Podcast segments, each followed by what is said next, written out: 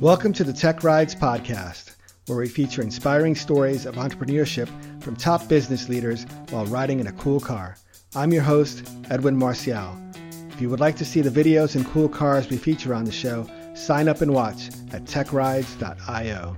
Tech Rides, smart people, sweet rides, where industry leaders ride shotgun. Today on Tech Rides, I'm riding with serial entrepreneur and investor David Cummings. David is the founder of the Atlanta Tech Village. ATV is one of the largest tech hubs in America. David built ATV after selling his startup Pardot for $100 million. David also runs Atlanta Tech Ventures, through which he invests in some of Atlanta's hottest startups. I'll talk with David about his career as an entrepreneur, what he looks for in the founders and companies he invests in, and the current startup scene in Atlanta.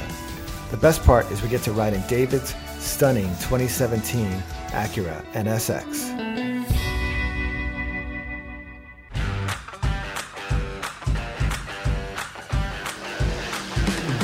Hi everyone, I'm Edwin Marcial. Welcome to Tech Rides.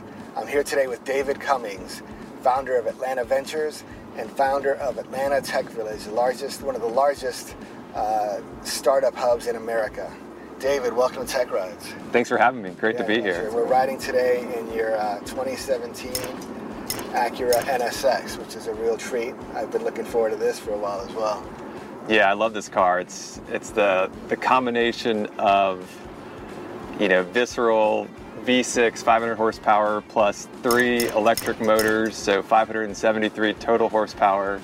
So you can creep around the neighborhood in quiet mode, and you don't disrupt the the neighbors, and you can unleash it on the track and have a great time. So it's it's really a, a great car. It's fantastic. I, I've uh, I remember back in uh, college, my first job while I was in school, I was working at actually a startup that was uh, building some medical software, and one of the doctors, uh, founders of that company, he had a 91 NSX. Yeah. And uh, back then, that was all the rage. So that was, you know, really the Japanese supercar that you could drive every single day. This daily driver car that had the performance of a Ferrari. Such a, a breakthrough, you know, from a, a car manufacturing point of view. So really excited that, you know, Acura brought the NSX back here in 2017 after, call it, you know, 15, 20 years of a little hiatus there. So I want to talk about your entrepreneurial journey because you, have you always been an entrepreneur? It seems like you, you got started really early in, in college. I read that you were you started Hannon Hill out of your dorm room. At I did, yeah. I've always had the entrepreneurial bug. You know, in middle school, I taught myself how to write code. You know, a friend of mine on the traveling baseball team gave me a book, Teach Yourself C, in 21 days. And so C's not easy to learn either. it's not easy, no. So eighth grade, I was writing code to make sure my math homework was correct. And then ninth grade in high school, I was writing shareware software. Were you making money with that back then?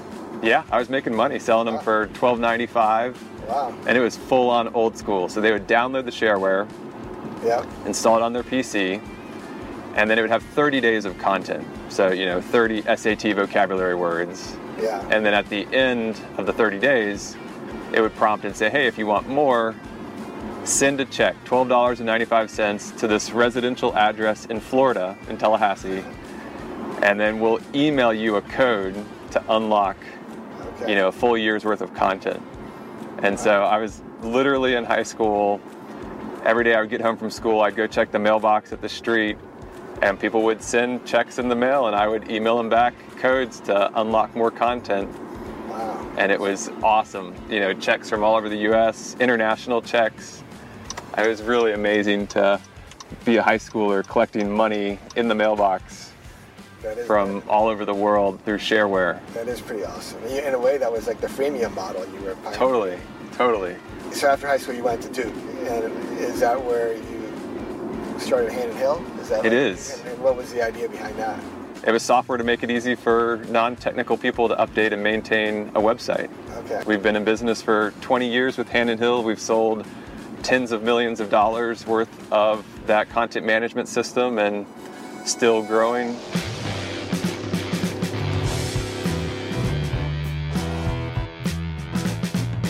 So then let, us let's fast forward. So, was what was, was Pardot your next company that you started? Yeah, so with Hannon Hill, I got super involved in sales and marketing, trying to figure out how to acquire customers, how to make it repeatable, how to make it scalable. And so I had this idea for building a marketing product that was guy, you know, really designed for the business marketers such that it took some of the lessons learned trying to acquire customers for Hannon Hill and made it so that it was a more scalable, repeatable process. So we started that in 2007, and from a business point of view, it was one of those things where right place at the right time. You know, a couple years to get to 100 paying customers and build out the infrastructure and a great team and a great culture. And then five years into the business, we were able to sell it to Exact Target, which was quickly bought by Salesforce.com and we hadn't raised any venture capital. The whole team was right here in Atlanta, and it was one of the, you know, early SaaS software as a service success stories in town. So went from nothing to $100 million exit in five years. And so that's where the idea for the Atlanta Tech Village really came from. You know, and with the Tech Village, we were really trying to solve a couple different problems. The main one was community. How do we have hundreds, if not thousands, of entrepreneurs under the same roof. How do we go from, you know, a, an Atlanta market that had lots of great startups, but Atlanta has, you know, lots of communities that are spread out. Everybody lives in different neighborhoods. How can we bring some critical mass to what's going on in the community?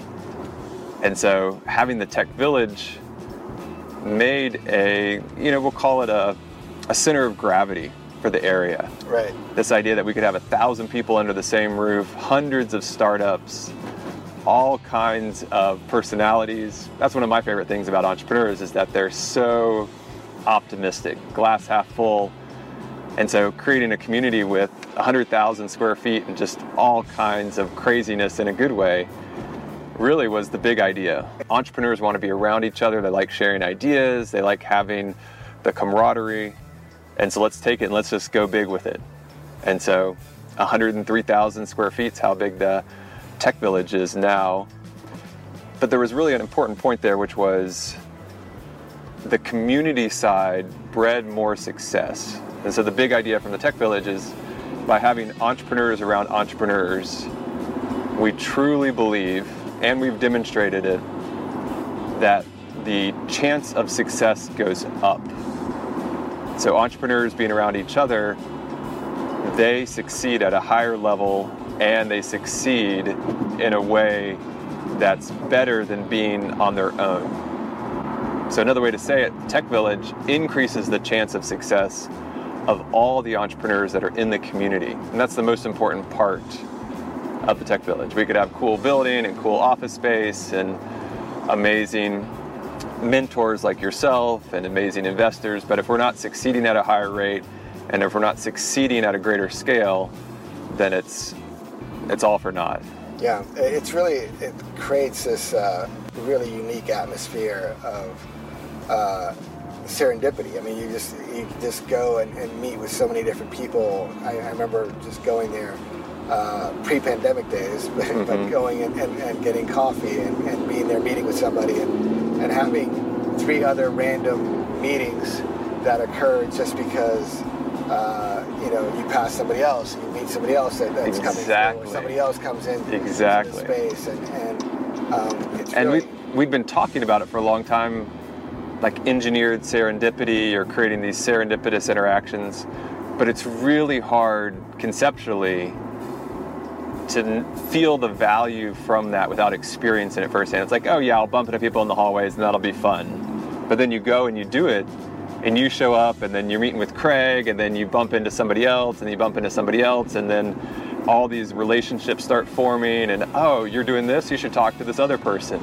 Exactly. And it actually works. Right, right. This, which is a big reason why um, Steve Jobs at Apple wanted, you know, when they when they built their new uh, headquarters, they put you know the the, the, the, the cafeteria in the center, and a lot of people to you know have to bump into each other on their way to the bathroom. Exactly. And they did the same thing at Pixar Yeah. when he was in charge. And they created this environment of these serendipitous interactions, these creative collisions.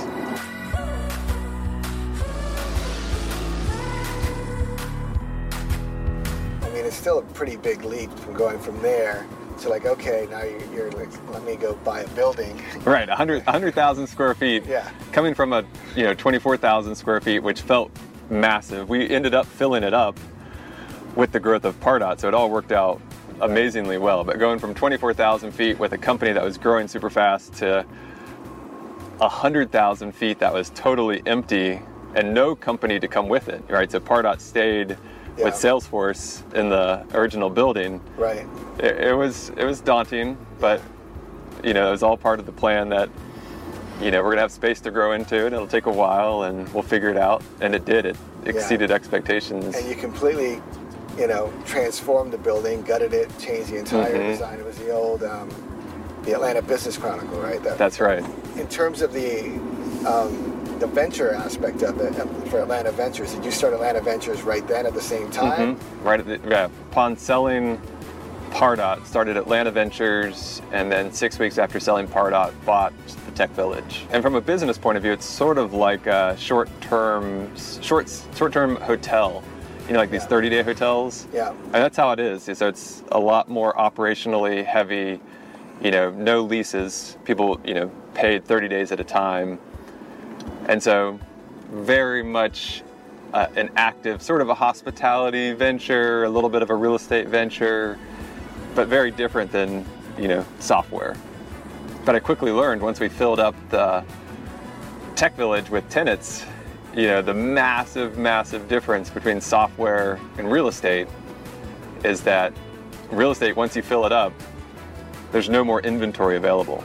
Right. So we filled up the tech village, people wanted to move in, and to add one incremental square foot of space, there's no way to do it. We'd have to go buy another building. So I quickly learned that the software world is amazing in that we have infinite inventory right. right? We can just keep selling more licenses or, see, you know, we add more servers in the cloud, but Right. very easy to add more servers in the cloud than it is to go buy another building or, Right. you know, expand someplace else. So I'm curious. You, you, you I think you mentioned that at Pardot, you you guys never took any money, outside money, venture. Mhm. But then now, then shortly after that, you now are a VC. Uh, Was that Mhm. by design at Pardot not to take venture money, or how do you view when it you know um, when it's right for a startup to, to take outside money? So for us, we tried really hard to raise money. We Okay. pitched tons of VCs at Pardot. We flew to Boston, we flew to California multiple times. And it was a strange time in the world. This is 2000, this is two, 2010. So a few years after the Great Recession, Right. valuations were really depressed. Our business was growing really nicely. And so we got to the term sheet stage and then just did some spreadsheet math and it was clear that it didn't make sense to raise money because we were growing really efficiently and then from a valuations point of view so we could have raised a few million bucks and you know sold a big chunk of the business or we could keep growing a little bit slower but own you know the vast majority of the business in addition to the employees and control our own destiny Right. and it worked out great. Nowadays, obviously, you know, my advice to entrepreneurs is, you know, figure out what that relationship is between growth rate and burn rate and does it make sense to give up control or does it make sense to bring on outside, you know, investors to get involved in the business? And it really just depends on, you know, what valuation you can get on what terms.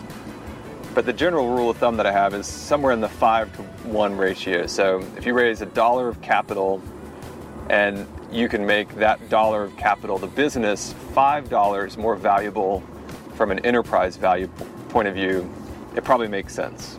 Right. So you put a dollar into the machine and the machine becomes five dollars more valuable, then do it. Right.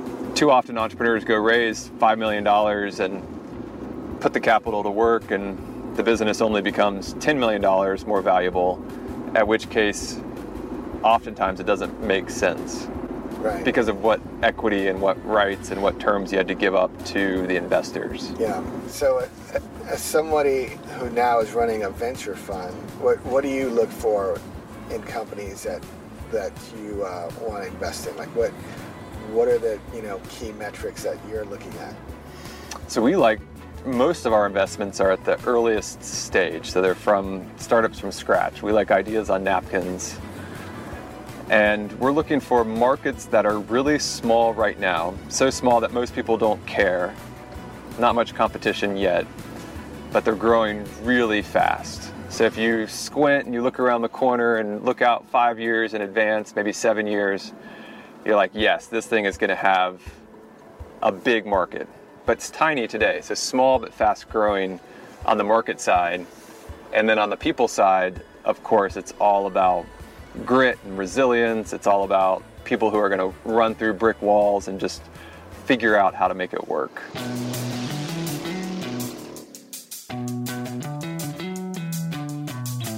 So we're talking about founders, and and you, you said you like to invest in early early companies, but really it's just a, an idea, and that's kind of the riskiest time to uh, to invest.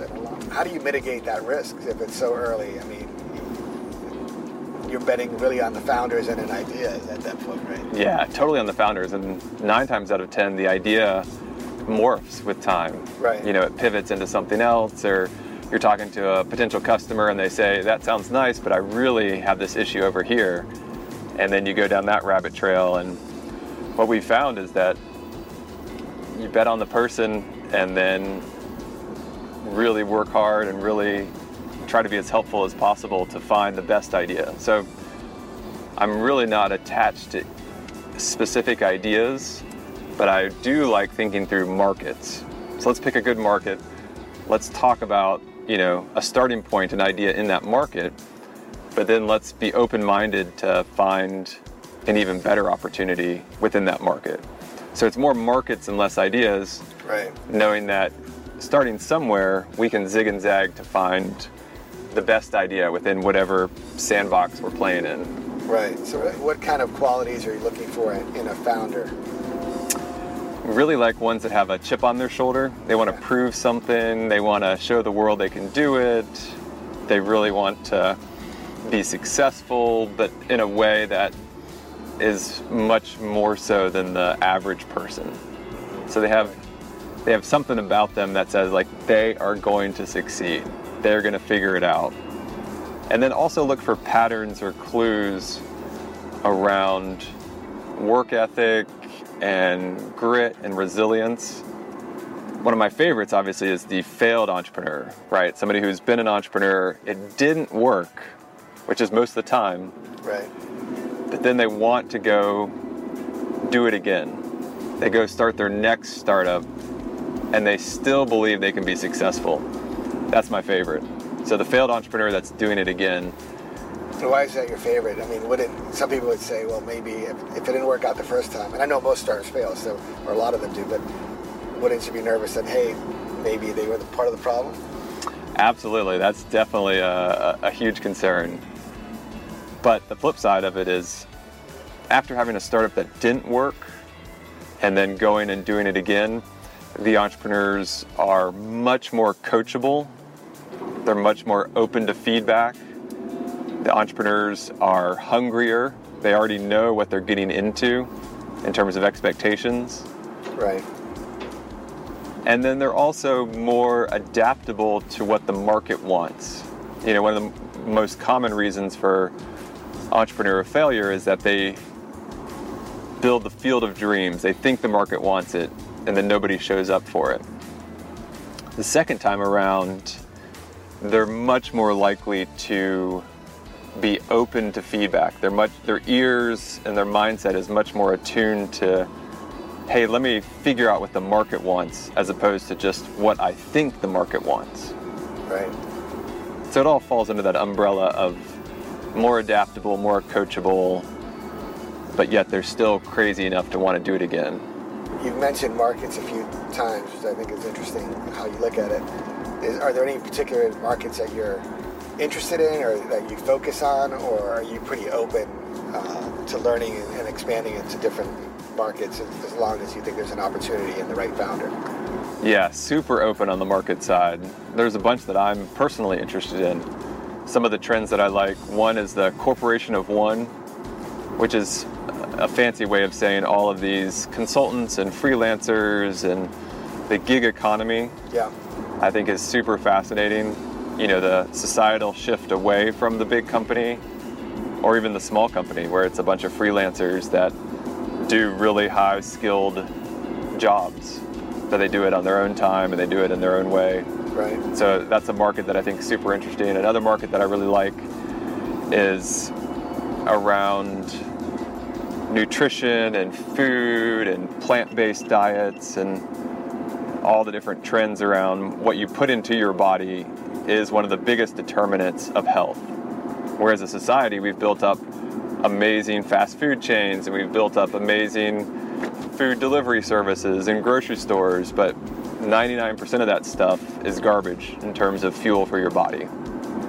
So I think that whole area has a bunch of opportunity. And then, of course, technology. Anything related to sales and marketing and product development and technology, like hardcore technologies, robotics. Those are all markets, very broadly speaking, that I find interesting.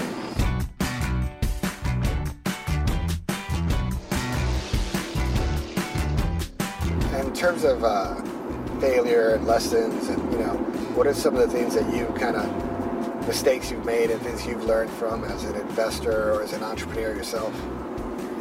So the most common mistakes, one is building a product that's only incrementally better than what's available in the market. So you build a new widget, it's only 10% better than the standard widget on the market versus Pardot in the early days, marketing automation for marketers, for B2B marketers, it was 10 times better than anything they could do themselves. So, this idea of a revolutionary product versus just an evolutionary product. Right. 10x better versus 10% better. And so I think most entrepreneur ideas, at least their initial ideas, are only incrementally better and that's a super common reason why most entrepreneurs fail. They don't make something that's sufficiently different in the market. One way I heard it described, which I really liked, is you want to be the orange in a sea of apples, right? It's still fruit, right? It's still food, but you look out at a sea of apples that are all green, and then you see this one orange it's really different. It really stands out. It's clearly differentiated from the other offerings in the market. When you say that, it reminds me of Zoom. You know, Zoom became such a powerful force during the pandemic. But if you think back to pre-pandemic, there were so many other platforms that were doing exactly or, or offering. Yeah. Uh, WebEx and BlueJeans, and there's tons of them. And somehow here comes Zoom out of nowhere, and just because they made it easy to use, and uh, they were the easiest. They were also the very best at the compression technology. Yeah. So when you had shaky bandwidth, they were able to smooth it out. The audio side, they focused on more so than the video side. When your bandwidth dropped or when your bandwidth became unstable. So the ease of use plus the quality of being able to meet even when you're in an environment of all these challenges when it comes to bandwidth. They really nailed it. They did yeah. it the best. Yeah. Yeah, it's just and it's an example of it. Even though there's competition out there, uh, you can always do something better. Can, exactly. And so the question, the big question is, is that thing you do better, ten times better than the average, or is it only ten percent better? Right. What are some things that you wish that entrepreneurs knew or thought about uh, or maybe you know before they got into being uh, starting their own business that maybe doesn't get talked about as much? I think you know as a society we're very focused on following directions. You know, do this in school and you get an A. Yeah. Take this test if you want to go to, you know, get your license in this thing. But the reality is that you know the vast majority of the world is not here's what you have to do to succeed. The vast majority of the world is you figure it out as you go. Right. And so I would encourage entrepreneurs to just start figuring things out. You know, if you want to be an entrepreneur but you don't have an idea, you know, go start an eBay business, go start an Amazon store. Just do something. Go start a pressure wash business. Just get in business for yourself, even if it's a side hustle, because there's so many unknowns. Right. And even if you're doing something that isn't innovative, you're still developing that muscle of just figuring things out as you go. Well, and, and also the skill set of just running your own business, which is very different than from working for somebody else. That's right. There's so many little details from accounting to payroll if you have employees to insurance to sales and marketing. You know, acquiring customers is often the most difficult thing right. for a lot of different reasons. I think yeah. another piece of advice on the general category, and it's common sense, but just stay really close to the customer. Just listen to what they want, under, truly understand them. Don't just check the box that you had a call with them. And then constantly iterate based on the feedback.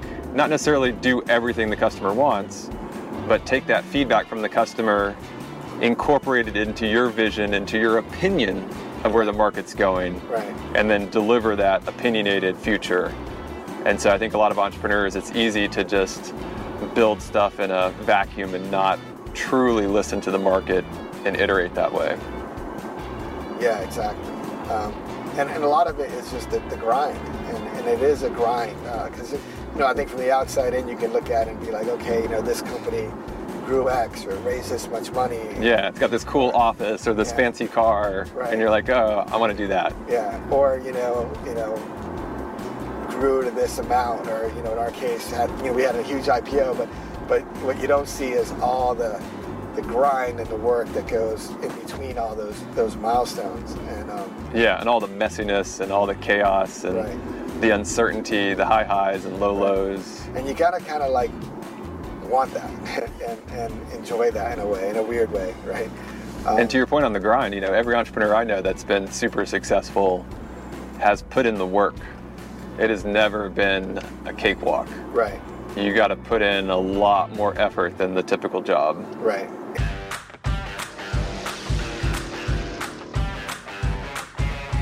Terms of Atlanta, you know, what are the things that you think that you know are, are going well, and, and, what do you think some things that you think could could um, be better? There are still some growing pains. I know for a while people would always say, you know, there's a lot of there's a lot of entrepreneurs, a lot of businesses here, a lot of startups. Uh, there's a lot of talent, um, tech talent, people, you know, with the, the Georgia Tech and other surrounding universities. But the big issue was, you know, raising money. And, you know, mm-hmm. it wasn't as easy as raise, to raise money. Although it sounds like that's changing. What, Dramatically changed. Yeah. So what, what are some of the things you still see yeah, on the going well side, we are just crushing it with things like unicorns, right? So in the startup world, a unicorn is a private company that's valued at $1 billion or more, just an astronomical amount of money. And historically in Atlanta, we would have one unicorn every three to four years. Now, this, you know, the past 12 months, we've had one unicorn per quarter Wow. You know, we've had four or five unicorns just in the past 12 months, which is phenomenal.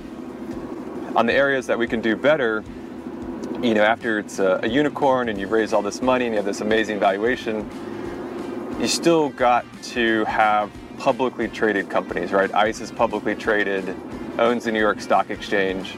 Companies that are publicly traded get 10x, if not 100x, the publicity and the analysts and the news coverage and everything else. And so, the opportunity from an Atlanta point of view, we really need to have multiple tech IPOs per year. So, obviously, having the unicorns shows that we have tons of companies that are getting close to being IPO ready, or they probably are IPO ready in some cases. But now we need to see that next level. So we're weak in terms of local publicly traded tech companies. We have some, but not a bunch. It's interesting you say that because I remember when we were building ICE that that was our, our stated goal was to go public. And and back, you know, in the early 2000s, that was kind of like if you were a startup, you wanted to go public. And, mm-hmm. uh, and you know, before the dot com bust, you know, there were a lot of companies going public. But it seemed like after that, and we went public in, in 05, but it seemed like after that, you know, and more recently that going public hasn't been as much the goal. It's there, has been other ways to exit and make money, and, and seems like selling to another company has really been really more the goal. But now in the last year or so, SPACs have become really popular. SPACs are crazy popular. Um, I think at the end of the day, if you want to have a large, enduring, independent company, IPO is the only way to go. Our public company is the only way to go. Yeah. And so that is part of the mentality right? The goal of building a large business versus the goal of building a great business that you know you eventually sell to a strategic. But to your point, historically it's been more so, hey, we'll build a great business and somebody will buy us someday. And changing that mindset that no, we want to build a large independent public company. And so I do think that's part of the culture that is evolving. We're not there yet by any means but more success stories, more companies going public right. will then set the tone and the expectations and the potential. And so I think public company success will breed even more public company success in our local community. You can see the energy changing and growing even the last year or so. And part of that is the credibility outside the region. Obviously, we've been cheerleaders inside of our region forever, and we, we know that good stuff is here, good stuff is happening, but on the national and global scale, frankly, nobody cares unless there's big dollars at play. Right. That's when people start noticing. Yeah. And so the unicorns and the financing rounds of the unicorns and the IPOs, those are big dollars. And so on a national and global scale, you know, for obvious reasons, they follow the dollars. And so the more success we have on that front, the more credibility and the more notoriety we get on those much larger stages. Well, David, thank you for being on Tech Rides. It's really, I really enjoy this drive. Yeah, this is awesome. Thanks for having me. Thank you.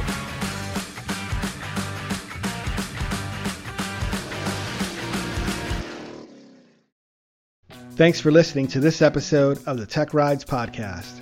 If you like what you heard, please sign up at techrides.io and look for new podcasts and videos down the road. We will be releasing podcast versions of our past videos and also introduce new podcasts on a regular basis. Tech Rides, smart people, sweet rides, where industry leaders ride shotgun.